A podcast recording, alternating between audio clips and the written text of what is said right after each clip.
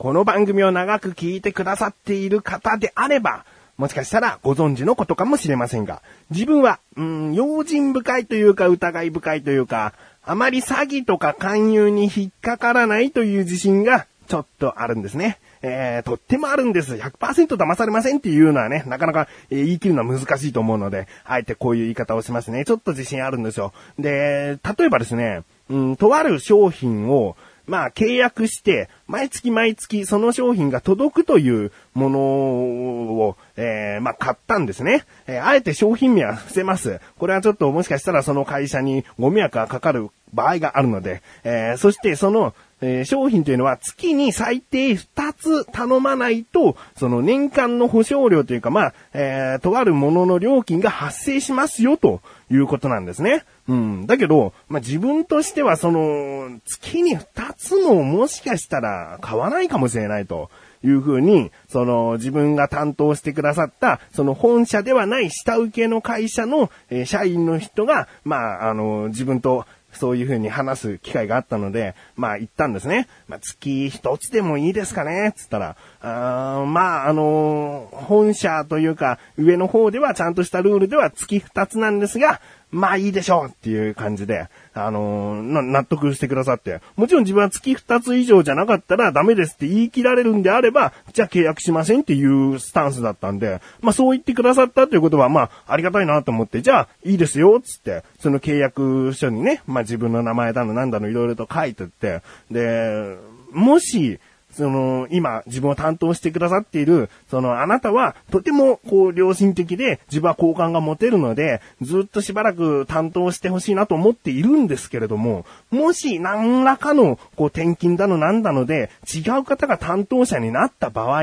この契約を覚えてくださってますかねと。この月1本でも大丈夫なんだということはどうなんですかって聞いたら、あ、それはもうちゃんと引き継ぎの社員に、えー、伝えておくので大丈夫ですというね、ことを言ってくれたんですね。だけど自分はちょっとそれじゃ不安だと。あまあ、どういうふうに言いくるめられるかわからない。じゃあこの契約書に、まあ、ここの、えー、下請けのここの会社は、月1本でもカットしますと、一筆書いてくれませんかと。えそれはね、あの自分の控えも、えー、そういう風になるし、相手が持って帰る書類にもそういう風に書かれるということになるので、そういう風にしてくださいませんかって言ったら、まあ、用心深いですね、みたいなことをね、言われたんですよね。えー、だけどね、そこはね、ちゃんとしておきたいなと思って、あの、めんどくさい顧客だなと思いますよ、自分もね。えー、こんなことを言う。だけど向こうも契約数が欲しいから、一つでもいいと言ってくださったわけだから、まあそういう風にしてですね、えー、無事、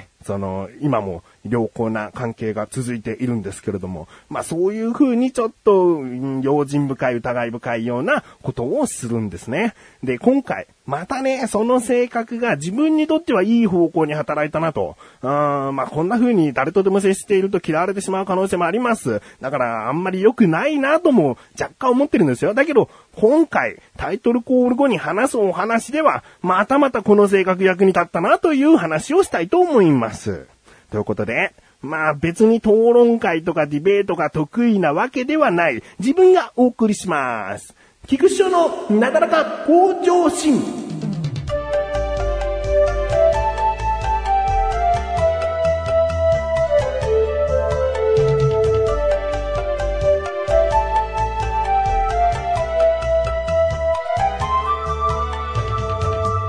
さあ、何があったかというとですね、あの、自分の持っている車が車検が切れそうなんですね。で、車検の見積もりをしてもらおうと思って、今までずっとディーラー店、車を買ったメーカーの会社に直接持って行って、えー、車検を通してもらっていたということなんですね。で、またその期日が迫ってきたので、見積もりをお願いしますということで車を持っていきました。うん。それで自分のその担当者がもうここ2、3年ずっとその方なんですけども、ちょっとだけこう、うーん、頼りない雰囲気を出している方なんですね。うん、まあ、でももうその人が担当ということだから、一期一会だから、えー、なんか仲良くなっておきたいなと思って、いろいろとこう、世間話も交えながら、いつもこう話をしていたんですね。で、車検の見積もりが終わって、で、改めて、今回こうこうこういう風になりまして、まあ、こちらの金額になりそうですね、と。で、あと、こことこことここがちょっと不安な部分があるので、えー、まあ、修理だの、取り替えだのをお勧めしますよ、と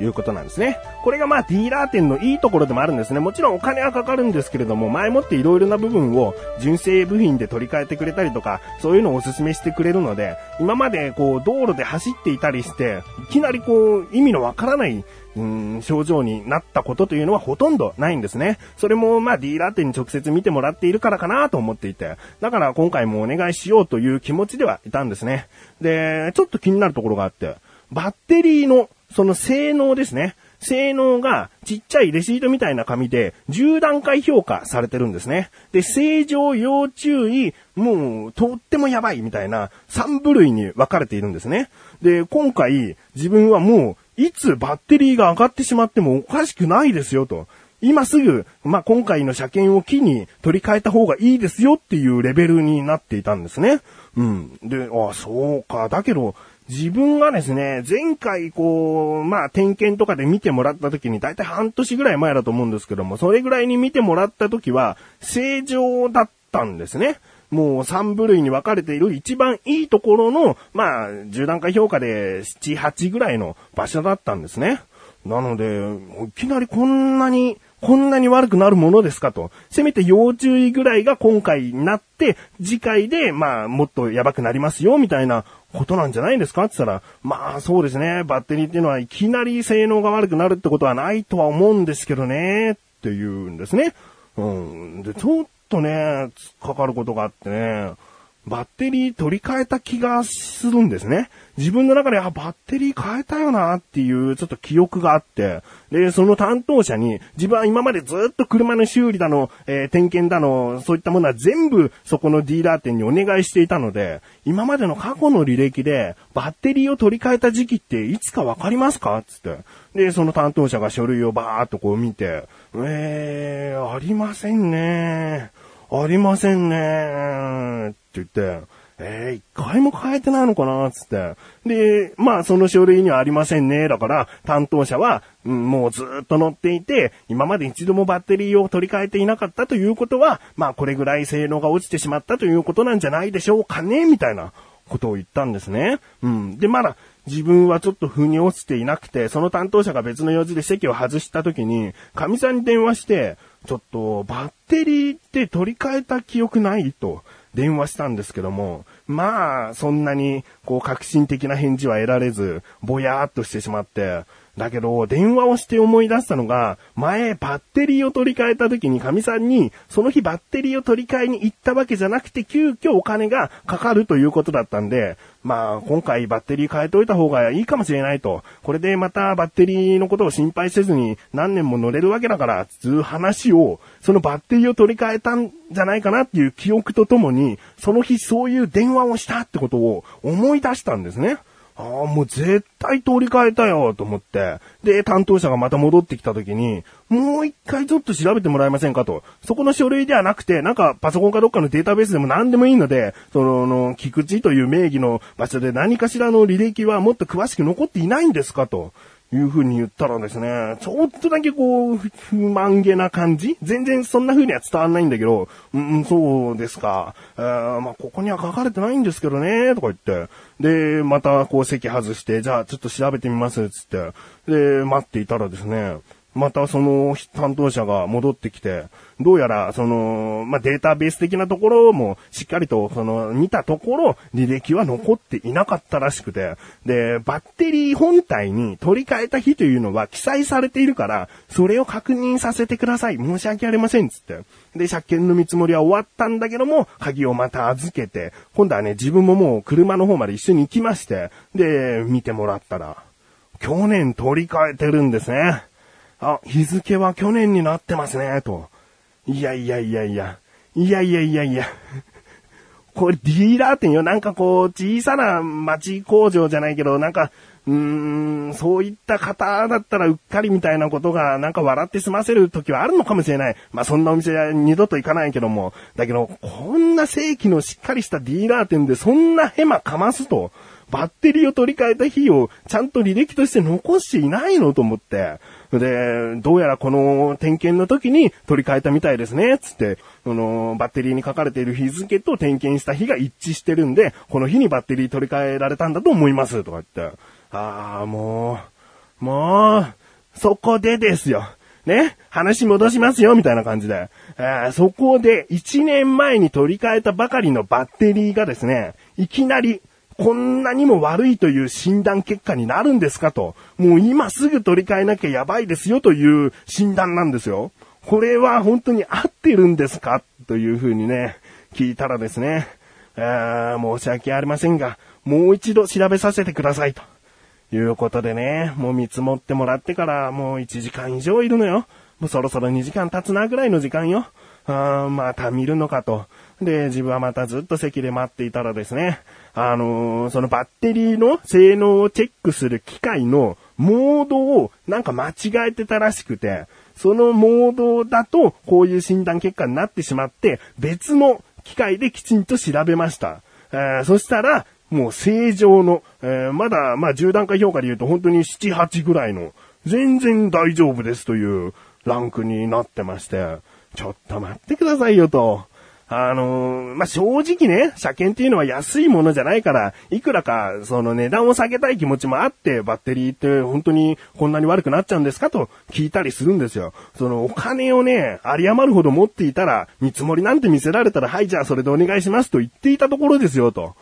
ああ、もう、怒ってはないのかな？でも、口調はこんな感じ。うん、今喋っているような感じかな。怒ってはないし、怒鳴ってもない。うん、もうこんな風に言ってですね。だけど、もう別の社員の人とかもこう飛んできてですね、一緒に謝ってもらったりなんかすると、あんまりもう言えないし、今後こう、この客ちょっとめんどくさかったな、みたいな印象を少しでも与えてしまうと、車を見てもらっているということがあるので、そんなに悪く、ひどく言いたくないっていうか言えないですよね。あの、車に対しての医者みたいなもんなんで、ああ、なんかやだな、あの客と思われて、いや、いないとは思いますよ。そんなディーラー店の社員の中にいないとは思いますけども、この車の中でちょっと穴開けてやれみたいな、なんかそういうことも、もしかしたら、やられる可能性もあるわけですね。えー、車をすべてこう、委ねちゃっているわけですから。だから、まあ、ここはあまり怒らずに、えー、これからも長い付き合いをしていきたいと思っておりますので、今後気をつけてください。これからもよろしくお願いしますってね。こう、丁寧に一応言って帰りましたよ。だけど、この、疑い深い感じでよかったなと思ったんですよ。うん。あの、神さんとかに話してもね、それで怒り収まったの？みたいなリアクションでしたからね。あだけど、抑えなきゃいけなかったんだ、あれは。あ抑えないとだって、じゃあ他で見てもらいますとかね。そういったなんか話になると、ちょっと自分としてもめんどくさいところはいろいろと出てくるので、まあ、そういうことです。うーん、まだまだね、その担当者にはこう、ちょっとあるよ。正直あるよ。うん。だから何かこうまたヘマした時に、えー、前回もですね、っていう言い方をしてやろうとは思います。うん。